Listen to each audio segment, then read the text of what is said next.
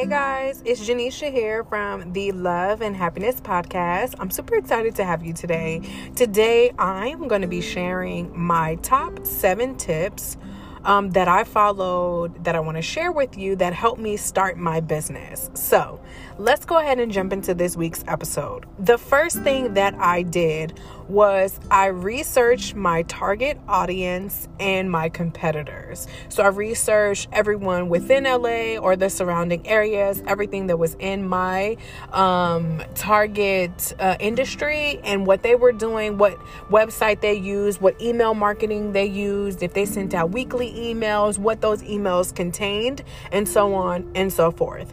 The second thing was I picked my focus and my personality.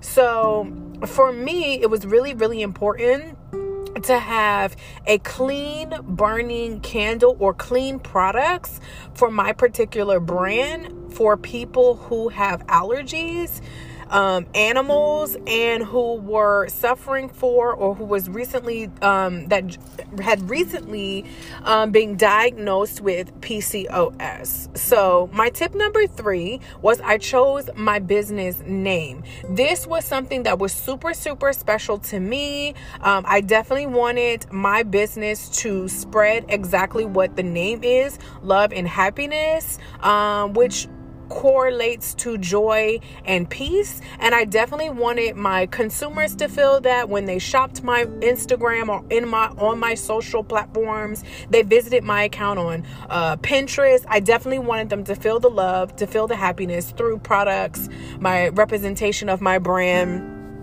and moving forward, just me in general as a business owner, um, I wrote my business slogan. So that is really, really important to write your business slogan, your vision, and your mission for your business so that every decision that you make, whether it be, you know, um, uh, collaborating with the brand or working on products, services, um, or even, you know, as you as you start to scale your business, you're making sure that you're still aligned with the same things that made you start. Um, I chose the look of my brand, which was my brand colors, um, which you guys know if you are following me on social platforms, um, is going to be white and gold, and my business font. So I selected a font that I thought best represents love and happiness.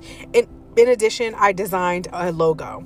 So, the last tip that I um, used was applied my branding across all of my social uh, media sites and all of my social um, products or business products. So, um, love and happiness, you'll see on my business card, you'll see on my social media platforms, you'll see on my logo, you'll also see on everything that's associated with love and happiness, our love and happiness podcast, um, our new business venture, our love and happiness collective which is coming in 2021.